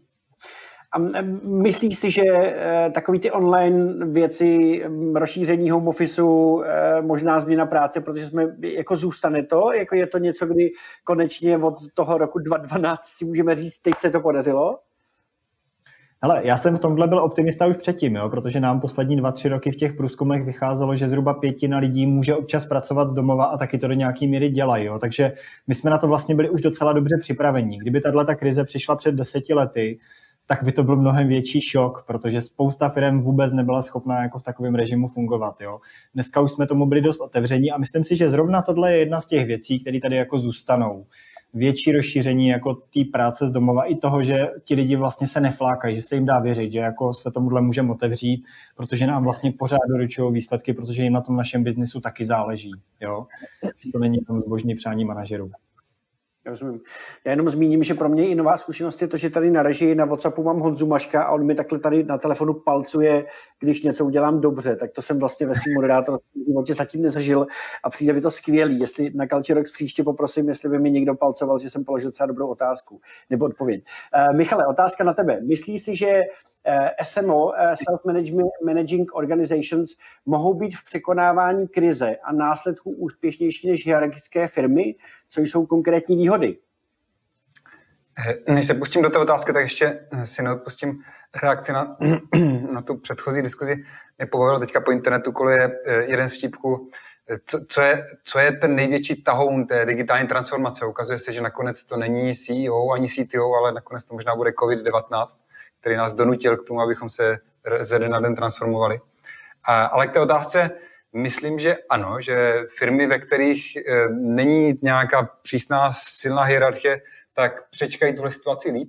A myslím, že ta podstata bude v tom, že v těch hierarchických firmách se všechno zbíhá nahoru, takže ten tlak v těch úplně nejvyšších pozicích a, a na, toho, na toho v hlavě té firmy je, je enormní a, a je těžké ho unést a, a z toho plynou pak těžká rozhodnutí a, a, a přístup v panice a, a vůbec to není jednoduchá situace. Naopak, když ta firma nemá tak přísnou hierarchii a, a je rozprostřená v trošku jinak struktuře, tak ten tlak, který na tu firmu proudí, tak ono z vlastní stojí představíte vizuálně, tak ten tlak se prostě rozprostře mezi ty lidi. Každý si přijme kus svojí zodpovědnosti, každý ví, že se k té situaci musí nějak postavit a v té nejhierarchické firmě to nebude tak, jako že čekám, co se vyřeší a jak to bude a co na mě padne za rozhodnutí, ale že vím, že jsem součástí toho, co se kolem mě děje a můžu sám přispět k tomu, aby se problém nějak vyřešil. Stejně jako přispívám k tomu, když se dobře daří.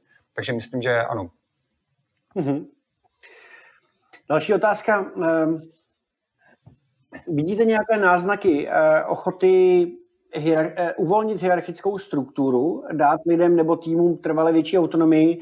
A já to možná doplním, že hm, my jsme dlouhodobě prosazovali vlastně, že ta autonomie může fungovat, pokud pracujeme na objektech. To znamená, nepracujeme na tom prostě, jako tady tě vidím 8 hodin na něčem pracovat a ve středu mám poradu, jestli si teda tady na něčem pracoval, ale že se dá vlastně takový ty Google OKRs, prostě dá se objekt prostě měsíční, kvartální, na tom ty lidi pracují a vlastně nemusí být v té práci. Uh, tak mi přijde, že dneska se tomu musí věnovat i firmy, které třeba do té doby je to vůbec nenapadlo, protože jinak se ty remote týmy nedají řídit.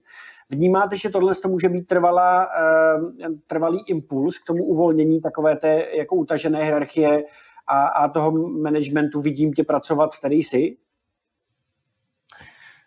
Já jsem přesvědčený o tom, že rozhodně, jo, protože vlastně největší strach firm, který si předtím na to autonomnější, jako na ten autonomnější způsob fungování nešáhli, pramenil z toho, že to vlastně nevyzkoušeli nikdy. Jo, to, co neznali, tak pro ně znamenalo vlastně velký nebezpečí.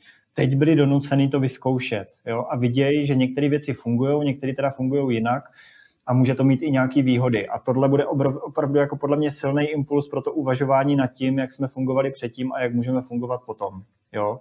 Takže to, že si to museli vyzkoušet, je rozhodně podle mě zajímavý impuls, který to výrazně eh, pomůže rozšířit, podle mě.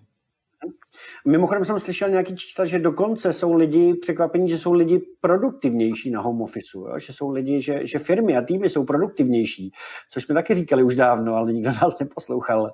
E, takže když se to nastaví správně, jak to může ještě fungovat lépe a možná, že se k tomu uchýlí i vlastně ty korporace, které k tomu neměly teďka vůbec žádnou e, tendenci a chuť to dělat. Já říkám, že dřív... Povídej, Michale. Můžu, dřív se občas říkalo, že nemůžu lidi nechat pracovat z domu, protože přece jak poznám, že zrovna pracují, když, když tady nesedí a nevidím je, že sedí u toho počítače, a to bývala hezká odpověď, jak poznáte, že pracují, když sedí u toho počítače. Že jo? A, a je to přesně posun k tomu, čemu se říká RWOE jako ROVE, co znamená Results Only Work Environment, to znamená pracovní prostředí, které je zaměřené opravdu na ty výsledky, že se až tak nezabýváme tím, kolik hodin člověk stráví v té práci, ale jak opravdu dodal výsledek a co opravdu byl výsledkem té jejich práce. A teď si možná mhm. opravdu lídři uvědomí, že, že to je to podstatné, že nepotřebujeme vidět, že lidi sedí 8 hodin v té práci, ale že třeba za 6 hodin dokážou zvládnout to, co jinak v práci si odsedí za 8 hodin, podstatně méně efektivnější práce. Takže podepisuji, děkuji za to.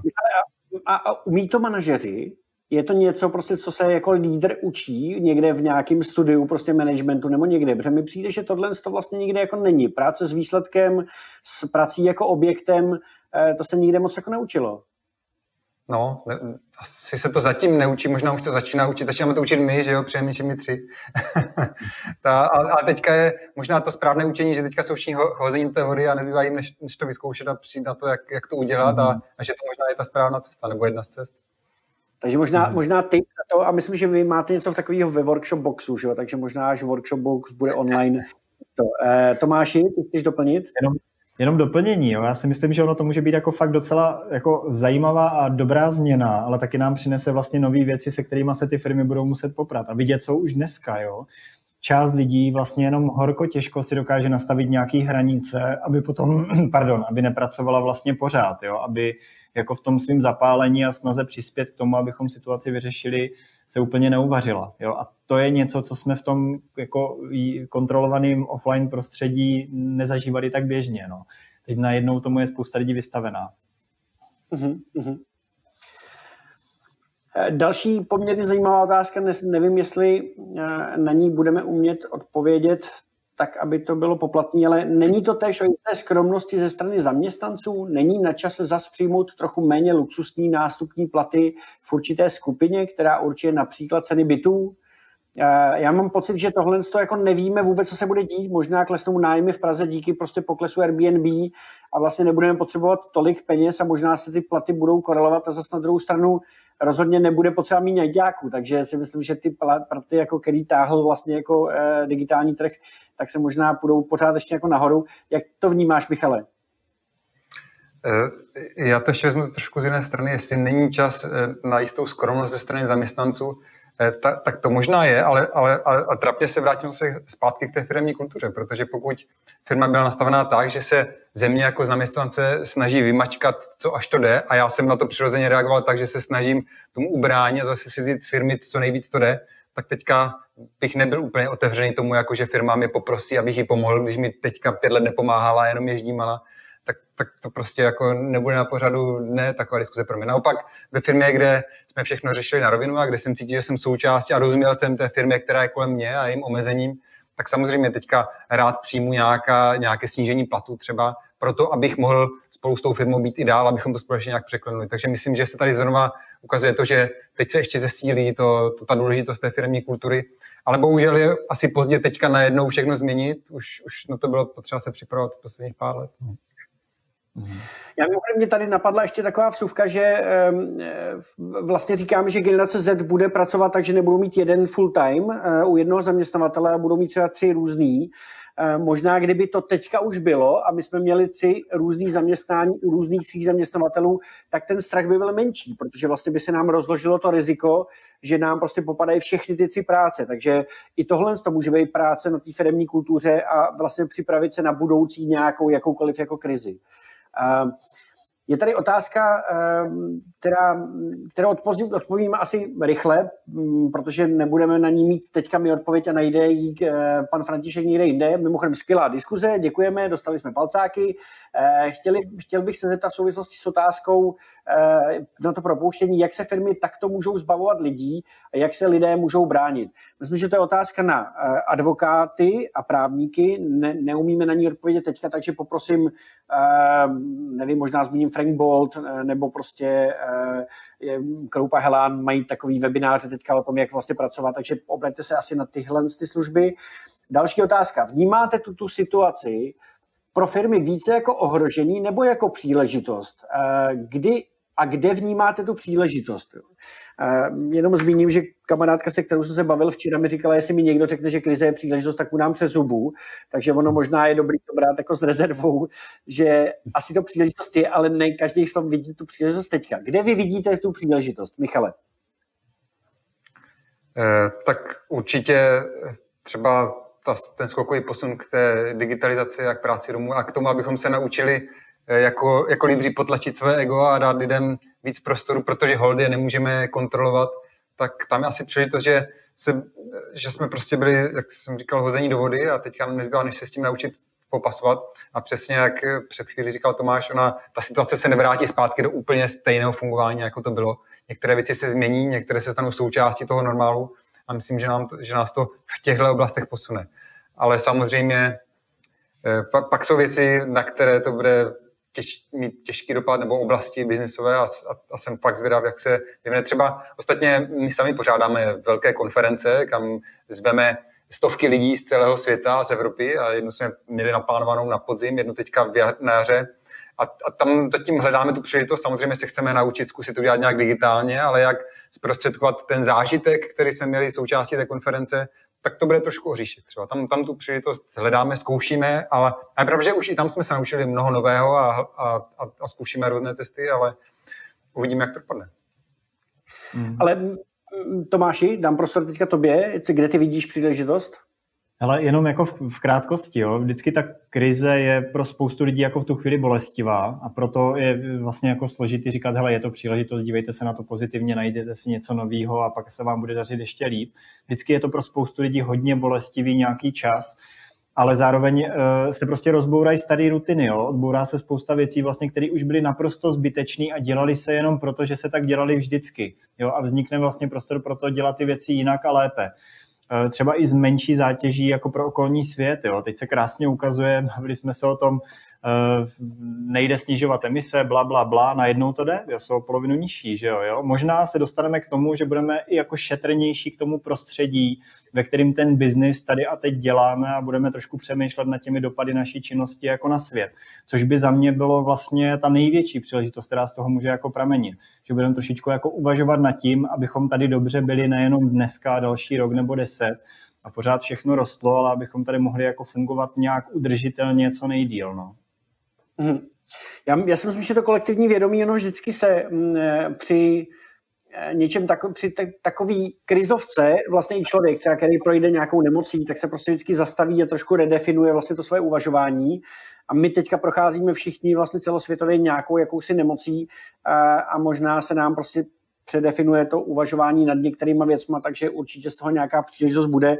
Moje rada osobní, že mě se někdo ptal, jak to řeším, já žiju prostě do, jako tady a teď každý den tak, jak nejlíp si myslím, že jako prožít a vlastně dýchám. To říkají buddhisti, když nevíš, tak díkej, tak, eh, tak díkejme. A, a ta příležitost je tam opravdu i v tom, že jako byrokracie, digitalizace, eh, to, co lidi jsou schopní zvládnout vlastně jako vymyslet a prototypovat, dostat do výroby, certifikovat vlastně jako během 14 dnů, možná už dneska nás nikdo neopije rohlíkem, že řekne, ale to trvá prostě roka půl, to nedělejte. Že vlastně vidíme teďka ty příklady, že to jde, takže to možná bude tak, že, že jako najednou prostě řekneme, a podívej se, tady kluci udělali koroven prostě za 14 dnů a dostali to na trh, prostě tak mi neříkejte, že to nejde nejde. Uh, takže já v tom taky vidím vlastně příležitosti minimálně se na to podívat prostě tou pozitivní metrikou. Um, je možné tak jako v digitalizaci zapnout i v budování kultury. Uh, teď se, nevím, jestli to otázku chápu správně, ale jestli možná jako my můžeme přidat v tom budování té firmní kultury, tak jak jsme přidali v digitalizaci. Chápete jí stejně tu otázku, Tomáši? Nebo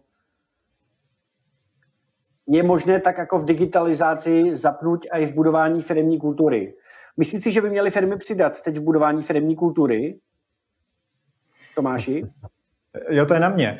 Uh, hele, já si myslím, že to je taková vlastně, ta současná situace je taková facka, která mohla spoustu lidí probrat a podstatný je vlastně znova neusnout. Jo? Fakt si z toho něco důležitého jako nechat a promítnout to do toho fungování firmy. Nemít to jenom jako to krizové opatření, protože teď musíme, teď těch pár týdnů nebo měsíců, ale opravdu s tím pracovat dlouhodobě. Jo. Je to dobrý budíček z mýho pohledu, takže rozhodně to může posloužit tady tímhletím směrem. E, zase jako nikomu bych to nevnucoval. Pokud některé firmy nebo jejich vedení usoudí, že dokážou dobře fungovat a přežít i se starým nastavením, ať si ho nechají. Jo? Nelze to vlastně nikomu vnucovat. Přesně tak, nejde vlastně jakoby paušálně říct, teď se proměň. Budou hmm. lidi, kteří třeba přežijou v tom, jak to je. Eh, Michale, ty tady máš jednu otázku, která je přímo na tebe a eh, myslím si, že by si měl pak schovat. Já tomu, kdo ji položil, eh, Fero, ne, Radek M, tak napíšu, ať ti napíše možná osobně, protože to je na dvě hodiny a je to, jak pracovat v otevřené firmě s EGem. Tak jako kdybyste se pustili do odpovědi, tak jsme tady do zítra. A pak je tady ještě jedna otázka, co si myslíte o tom, že se proči, zda se pročistí trh zaniknou firmy, které nejednají fair a nejsou úplně zaměření na své lidi? Co si myslíte? Michale, začni první. To jsem zvědav, protože já, já to vidím, jak jsme na začátku naťukli, že to je spíš, na, je potřeba to si dělat na, na, na těch dvou osách. Jedna je ta firmní kultura a druhá je ta podstata toho biznesu. Takže si myslím, že i firmy, které nebrali ohled na lidi a, a nejednali fair, tak teďka můžou být na koni právě proto, že jsou zrovna v tomhle případě v, do, v dobré oblasti. Ale pravda je, že to je jenom, jenom to dočasné. Ta, ta firmní kultura je vždycky o něčem dlouhodobějším, to nejsou ty sprinty, ale to jsou spíš ty, ty maratony dlouhodobější, které se projevují v nějakém větším horizontu. Takže myslím, že ty firmy, které bohužel byly ve špatném typu biznisu a zároveň nemají dobrou firmní kulturu, tak ty, ty, ty sam, samozřejmě to budou mít hodně těžké a, a půjdou ke dnu. Naopak firmy, které mají dobrou firmní kulturu a nebyly v tom nejlepším biznesu, tak, tak mají cesty a už řeší, jak to překlenou společně s lidma a jak se k tomu postavit. No a pak jsou ty firmy, ve kterých se na firmní kulturu, kulturu nikdy nedbalo, ale zároveň se jim teďka daří biznisově, protože jsou zrovna v těch oblastech, které, které se teďka dějou tak ty samozřejmě budou na tom skvěle po téhle konkrétní krizi, ale je otázka, jak to bude potom eh, třeba s tím, jak, jak jednají teďka v té situaci těžké, s tím, že mají hodně práce, tak, tak i tam se samozřejmě amplifikuje ta jejich firmní kultura a tam, tam může způsobit potom, že až se situace usadí, až lidi budou moc, tak, tak raději, raději půjdou co nejdřív někam pryč, protože viděli, jak ta firma tou krizi procházela. Hmm. Doporučím sledovat eh, nebo podívat se na Startup eh, News, ME2TVS eh, a články vlastně o tom, jak se s tím vypořádalo. Oni měli aplikaci nebo jsou v digitálu vlastně v hotelnictví, takže jim to poklesalo. Propustili 40% lidí, aby mohli se těm 60 věnovat. Velmi zajímavý prostě jakoby, mm, takový příklad toho, jak pracovat v dnešní době s firmou, která mm, je v digitálu sice, ale třeba neúplně odvětví, který hraje. Tomáš, co ty si myslíš? Popadají firmy, které se nechovaly fair a, a budou naopak na vzestupu firmy, které měly dobrou firmní kulturu a chovali se fair? On to říkal, Michal to říkal úplně přesně. Jo? Vlastně záleží primárně na tom, co ta firma dělá, jestli teď má okolnosti pro to dělat ten svůj biznis tak jako předtím. A bohužel i část firm, které měly skvělou kulturu, ale teď mají blbý okolnosti, tak to nemusí přežít, protože jim prostě nevystačí peníze a nepřeklenou to období, kdy nemůžou dělat ten svůj biznis, nebo kdy není vlastně po něm poptávka, kdy není užitečný to, co vlastně jako produkovali nebo dělali. Jo? Na druhou stranu jsem přesvědčený, že z dlouhodobého hlediska ty firmy, které vlastně mají otevřenější kulturu a chovají se k těm lidem slušně, tak tím se bude dařit výrazně lépe a i teď v té okamžité situaci jsou lépe nastavený pro to, aby to zvládli, aby tu situaci jako ustáli, eh, přesně protože vlastně ten tlak rozložený více do, do široka, že jsou více v kontaktu s realitou, že to řeší skrze ty svý lidi, kteří vlastně mají často v tom kolektivním vědomí jako lepší náhled toho, co se děje a co je možný vlastně v té situaci dělat, než když to řeší jako jeden vystresovaný šéf nahoře u stolu, izolovaný od reality. Jo, takže jako určitě to nelze brát tak, že všechny firmy se skvělou firmní kulturou přežijou, bohužel některý dojedou na to, že ty okolnosti jim nepřejou a ten biznis svůj teď nemůžou dělat nebo prostě přestala být poptávka po tom, co produkujou. Ale ty firmy, které mají dobrou kulturu a přežijou to, tak těm se bude dlouhodobě dařit lépe. Ty prostě budou mít jako tu referenci a zájem lidí prostě trvalej. Super. Tak uh, Michal, pečlivka Michal tam sleduje hodinky, tak mi psal teď, že už nám končí čas. Michale, děkuju. Uh, tímto já se s vámi teda rozloučím, kluci. Uh, Michal Schreier, uh, Tomáš Ervín Dombrovský, já vám popřeju, ať se vám daří to zvládnout co nejlíp v nadhledu a ať se můžeme co nejdříve potkat osobně při nějaký takovýhle diskuzi. Děkuji vám moc za váš čas a tady na slajdu nám někdo někdo poděkoval, že eh, nám pře děkuje za upřímnou a lidskou debatu, tak, tak fakt díky, že, že jste tady s námi tu hodinku a půl strávili. Mějte se krásně. A, a já to teďka zavedu um, jednak na slido.com lomeno home office TV můžete hodnotit, jak se vám tento přenos líbil. Budeme moc rádi, když nám, uh, když nám dáte nějaký rating a, a po případě Eh, po případě odpovíte na otázku, jestli jste využili z nějakých, eh, nějakou z metodik eh, Home Office TV.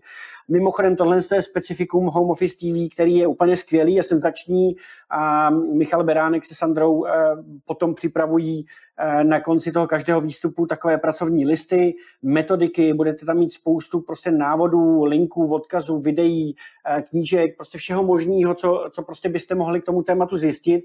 Otevíralo se nám spoustu dalších témat, leadership, mm, spoustu jsme toho neprobrali, doufám, že to bude v dalších pořadech a dílech tyhle ty věci probereme, sledujte nás.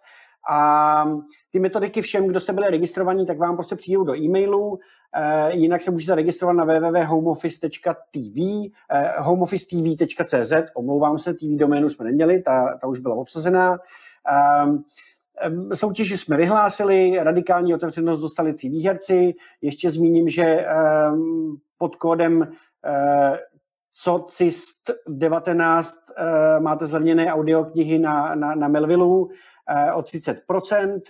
A jinak nás můžete sledovat na, na www.zoom.rba.cz, to jsou aktivity Red Buttonu, můžete nás sledovat na LinkedIn, na sociálních sítích, můžete nás sledovat tady na homeoffice.tv.cz a já vám asi už popřeju jenom nadhled, pevný nervy a ještě vás pozvu, ještě pevný nervy a hlavně, ať máte sílu následovat dál, protože, a tady mám teďka vlastně, kdo bude příště, uh, devátého teď tady musím najít, kam jsem to napsal, uh, devátého, devátého čtvrtý, to znamená, myslím, že to je čtvrtek, uh, bude téma ne, nebo připojí se k nám tři špičkoví psychoterapeuti, kterých si já osobně velmi vážím, a to je Martin Ruman, eh, Honza Benda a Bára Janečková. A budeme eh, vlastně probírat téma, který si myslím, že je aktuálně poplatný pro všechny, protože nevíme, jak dlouho ta situace bude trvat. A to je, jak si udržet odolnost, chytré návyky pro udržení fyzické i psychické kondice, produktivity a životní rovnováhy.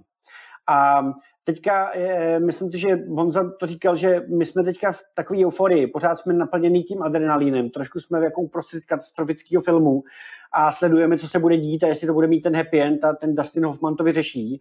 A, ale ono, jako ten katastrofický film nemusí trvat mm, jako měsíc, může trvat třeba taky čtyři měsíce. A v tu chvíli jako nám ten adrenalin bude opadávat, bude ten strach nás trošku možná víc jako napadat ze zadu a určitě ta příští debata uh, s Martinem Honzou a Bárou bude možná důležitá pro to, abyste si ověřili, že na to teďka jdete správně a možná si dostanete dárky v podobě nějakých návyků a metodik, jak, eh, jak, jak to přežít jako do budoucna.